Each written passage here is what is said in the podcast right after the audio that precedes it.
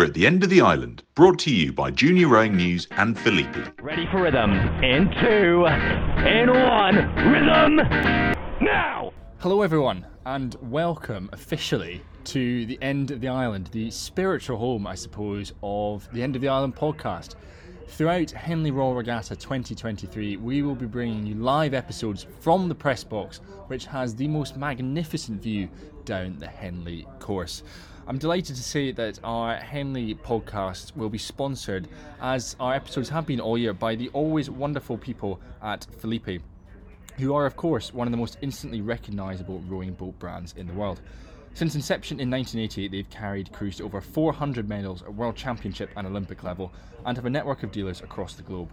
They pride themselves on an ability to custom create shells of the highest specification suitable for Olympic champions and novice athletes. Today, the running of the boatyard is undertaken by David Filippi. The yard employs 60 technicians and produces just over 1,100 boats each year, which supply federations worldwide. And you can head to filippiboats.com to learn about what they can do for you. Now, sit back, relax. We hope you've enjoyed your, your Pimm's or in Stewards Enclosure, you've enjoyed your time up the bank, and enjoy today's episode officially from the end of the island. Joined in the tea break on the Friday of Henley Royal Regatta with Sander Smulders, the head coach at Thames Rowing Club. And Sander, you must be delighted so far with some of the performances of the Thames crews across the regatta so far. Uh, yeah, it's been it's been going really well. Um, obviously, this today is, really the, the first like real big day for us to to see where we stand. Like, uh, yeah, we had our you know our Wyfold semi-final today, and that was a really big one. Then we have got our Brit semi-final today, and uh, yeah, we got a bit closer in the Thames Cup and, uh, and, and the Wargrave to the semi-finals to really see how we stack up. Uh-huh. So. And the Wargrave in particular, you've got all four crews on one side of the draw. We've got two races coming up where it's going to be Thames against Thames and, Yeah. and Thames against Thames. I suppose in one sense that's that's got to fill you with a lot of pride to have that, but a tinge of frustration as well, just that the draw is lucked out in a way that you're not going to have an all Thames final potentially.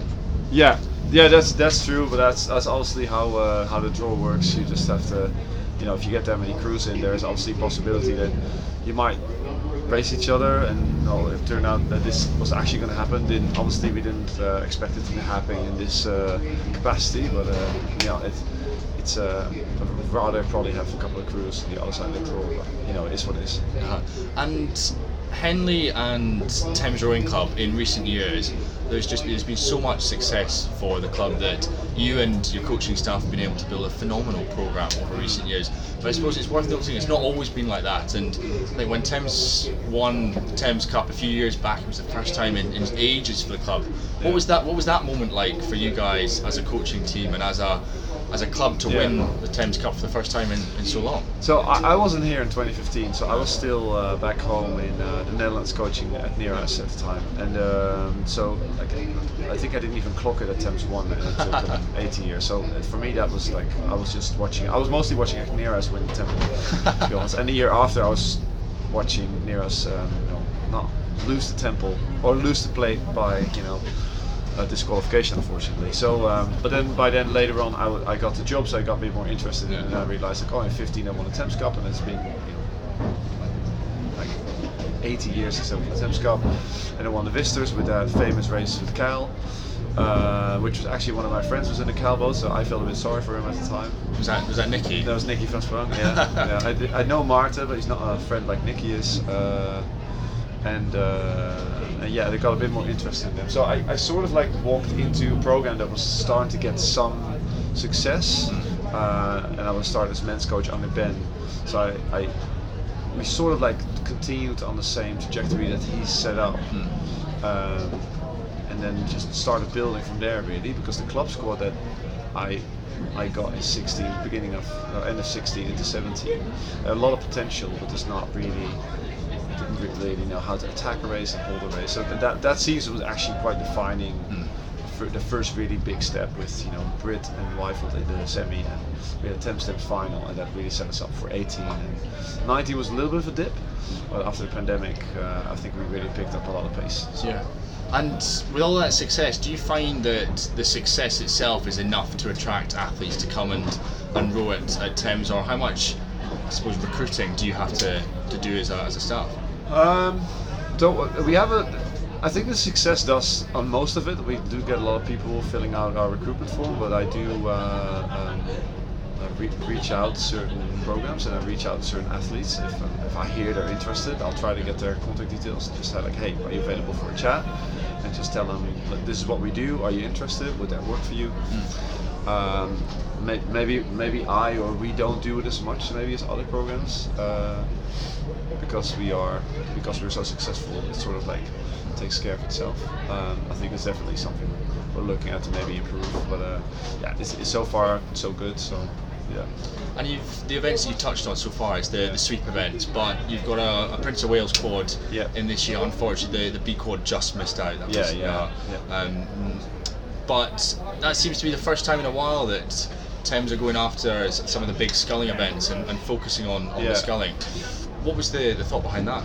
Um, so last year we did a visitors. Um, so we had a group of about six guys or eight guys, and we found we could make a really good visitors for, and then we found some other guys to make a plate eight.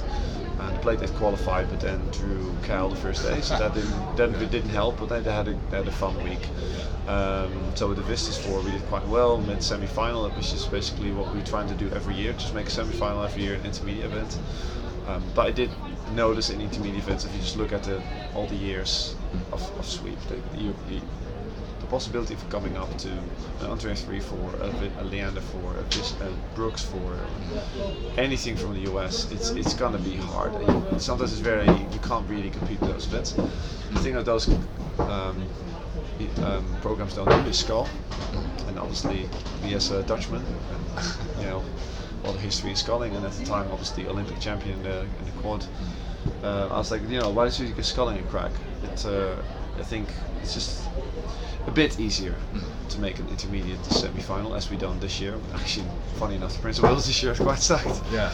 Um, so uh, yeah, yeah, we're going down that route. But it's, it also, I think, it also just develops the skill level of those guys. A new challenge, and uh, we can always, you know, convert with part of the group back to sweep if we want to, because the sculling sets us up, up really well, and uh, we just have to decide when we go back to sweep. So it's, it's a good step up, and also gives a lot of club guys an opportunity that I see, like, hey, we can. There's another step to go to. We can't just we can't just like win and then retire or we can after that we can pick up a new challenge in sculling if they want to obviously they give up so much of their life to row so Yeah, yeah. I suppose by, by that stage of it, they've done it at school, they've done it at university, a lot of them, Yeah. and then they're doing it with a full time job. So it's I suppose it's quite nice for you. You're working with athletes who genuinely want to be at at the boat club Yeah. in Putney, training hard, which has got to be a pretty nice feeling. yeah no it's it's, it's quite uh, I would say they're quite inspirational I've never been part of a program like this at, you know being part of a junior program back home and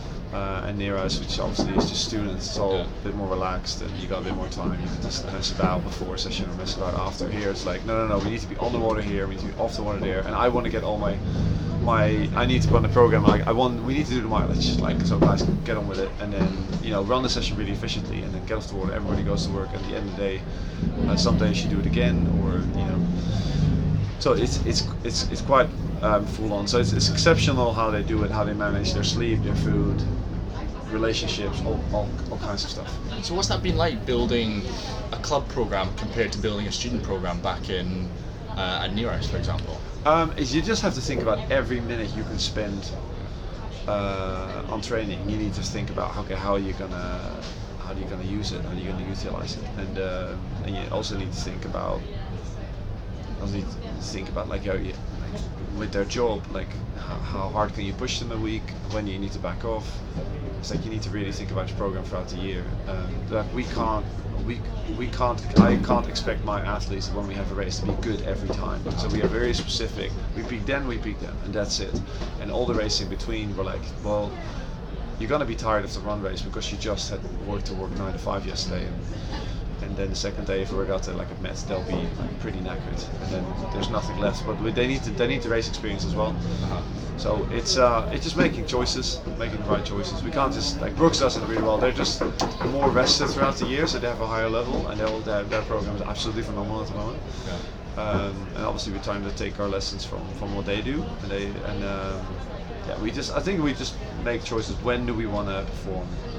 And when are we just like okay we're going to use this as training. Yeah. What sort of lessons then are you taking or looking to take from Brookes or other programs who have had huge amounts of success? Um, anything really. Obviously, you- we don't know the absolute ins and outs of the program, but you can see their rowing style, and obviously you hear some stuff about their Talem, how they do stuff. We, we use Talem quite a bit. Yeah. So you, you look at their rowing style, you look, you look how do- how do they actually row? Why does it? Why is it so efficient? Um, so yeah, you just you speak to some of the guys, you know, like I know Chris Deb a little bit, I know Henry a little bit, I know you know Ben Lewis is obviously a big Brookes guy, so you speak to him, you just like you hear stuff, you're like, oh, I, actually we can use that, that would be good for us. Um, so it's just bits and bobs. Also, other clubs like you look at you know maybe how Leander does things or. Even London does things. You shouldn't just look at the big programs. I think you should always keep your eye out on everyone. If someone does something really well, suddenly you're like, "Hey, what are they doing? That's interesting."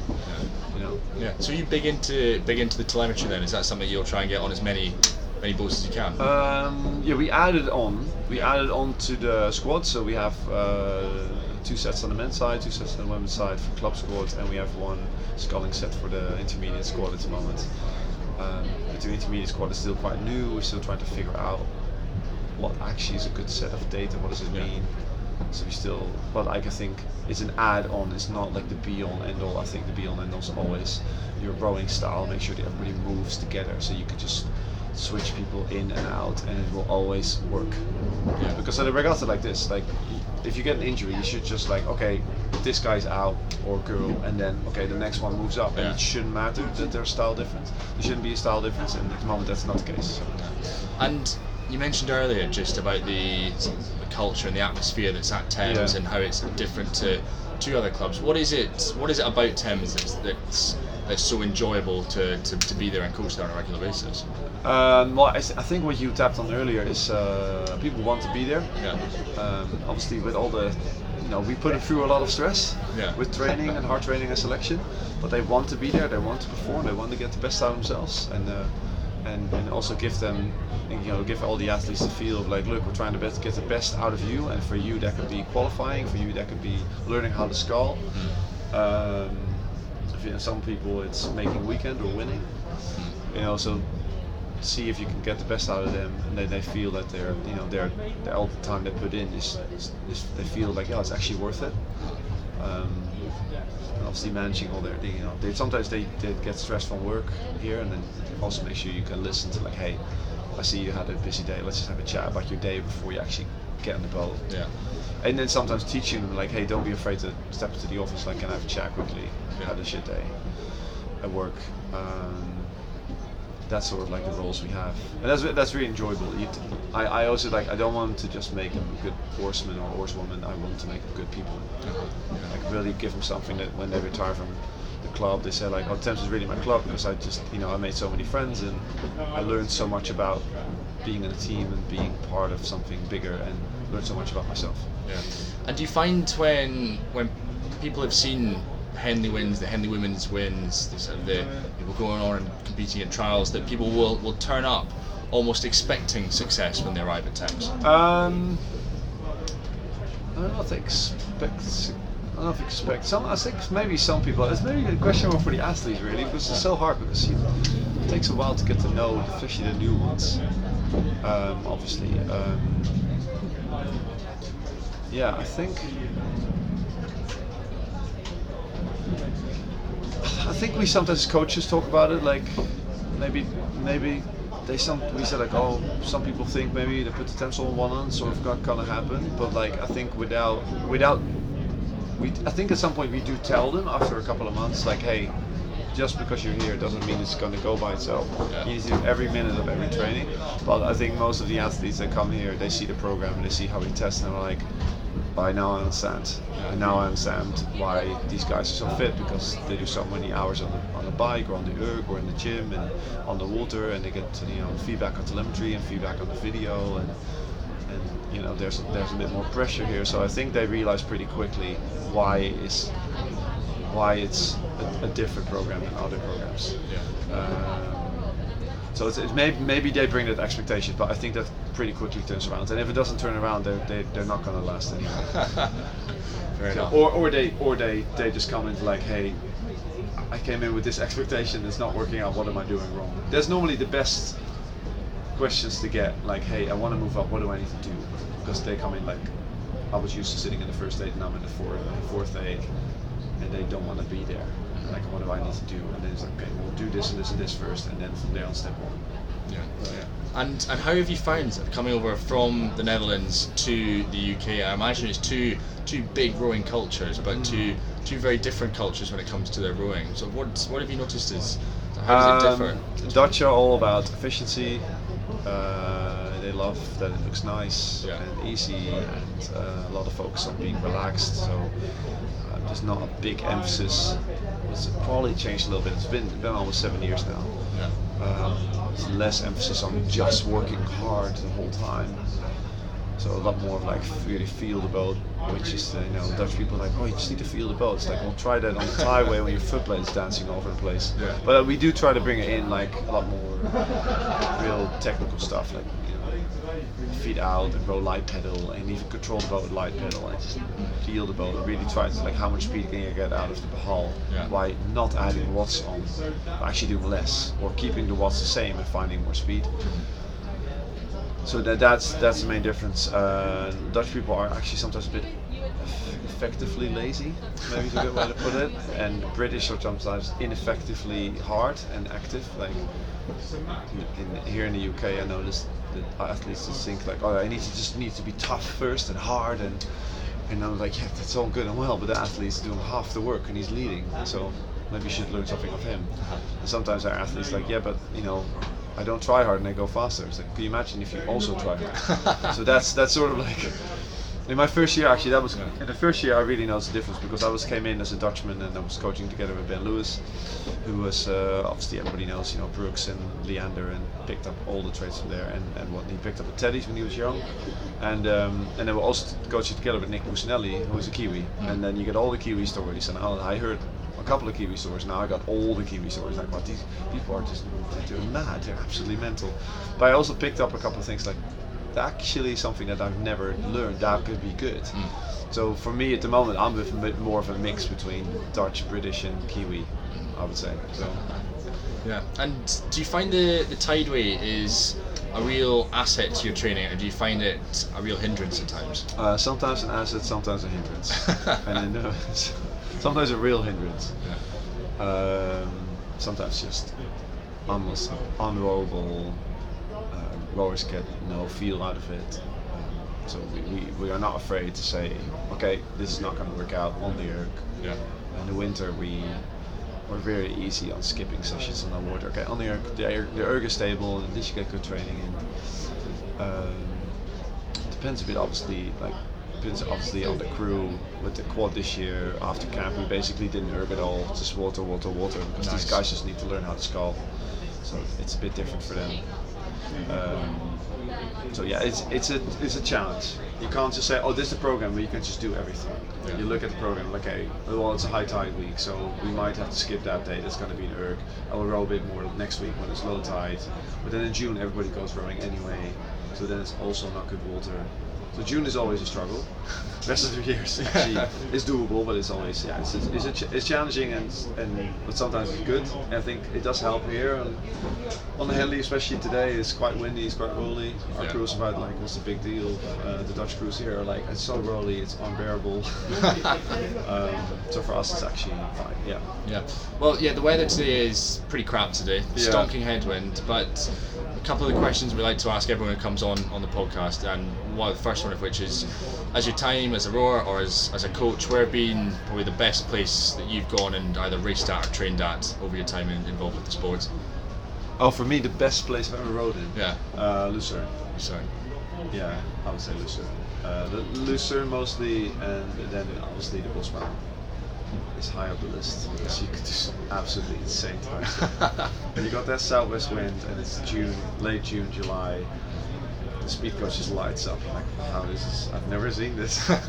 it's also a killer when you go to other lakes and it's like, wow, why was slow suddenly? it's just, it's just so fast. And Lucerne is just beautiful with you know the boating area down just after 1K. Uh, I've been lucky enough to row there a couple of times. Uh, a couple of there's a student, there's a junior event there uh, for City Aids that I done a, a long time ago, and I rowed there um, a couple of World Cups, which is which is quite epic. So uh, those are my two favorites. Yeah, nice one. And Um, I, mean- I mean, I obviously love Henley, but not today. if you talk about Les Walter, then those two are the. Yeah, we love Henley, but yeah, not today. At it down, Yeah, it's yeah, not yeah. good. Yeah. And just finally, then, has there been a race that, whilst you've been involved with rowing, a race that stood with you that you thought, do you know what, that that's a really special race that's going to stick with me forever? race I was in. Uh, yeah, either in or coached or, or anything. Um, well, actually, my final race at Henley was pretty fun because it was. Um, I actually told this story today. I was the visitor semi-final in 06 and I raced uh, Reading and Leander. I was really tired because I didn't train enough in the winter. Classic Dutch. and we rowed to the start, but the World Championship football was on, and England was playing Portugal. And uh, I, I, I saw the screen, and I saw you know, probably Cristiano Ronaldo on the screen, and every, and everybody was looking at us. So nobody was looking at the rowing. I just saw people's backs, and I was like, I'm about to do my race, and I feel like I'm rowing through a football stadium. That was that was one of the big memories of like rowing up to the start. It's, wow, this is regret this, is ridiculous, but it's so cool to be part of. Uh, yeah, and other races, just these races when you're a race I've done myself when you're yeah, when you just feel middle of the race invincible, you just go and there's just they're just you're just absolutely fearless and you almost don't care where you end up. You just get like I'm so in the moment now, you know. So in the moment of the race, and I so believe in my own ability. And I'm just gonna go. I'm just gonna go. And then um, sometimes you pay the price for that. I've been, I've been on that side. I've also been on the side that you actually, you know, you get the reward. Um, um, so yeah, those those are the cool cool memories. We hope you enjoyed that episode of The End of the Island from The End of the Island as part of our Henley Royal Regatta coverage. All of our Henley coverage is available on the Junior Rowing News website. Our podcasts are available on Spotify, Apple, and all good podcast platforms. Well, wherever you're listening to this one, quite frankly. And we've got huge amounts of social media action across Instagram, Twitter, TikTok. You name it, we're probably on it. As I said, thank you very much for listening to this episode of The End of the Island. A reminder we are sponsored by Filippi, who are, of course, one of the most instantly recognisable rowing boat brands in the world. Since inception in 1980, they've carried crews to over 400 medals at World Championship and Olympic level, and they have a network of dealers across the globe. They pride themselves on an ability to custom create shells of the highest specification suitable for Olympic champions and novice athletes. Today, the running of the boatyard is undertaken by David Filippi. The yard employs 60 technicians and they produce just over 1,100 boats each year, supplying federations worldwide. You can head to filippiboats.com to learn about what they can do for you. But for now, that's brought an end to today's episode, and we'll see you next time at the end of the island.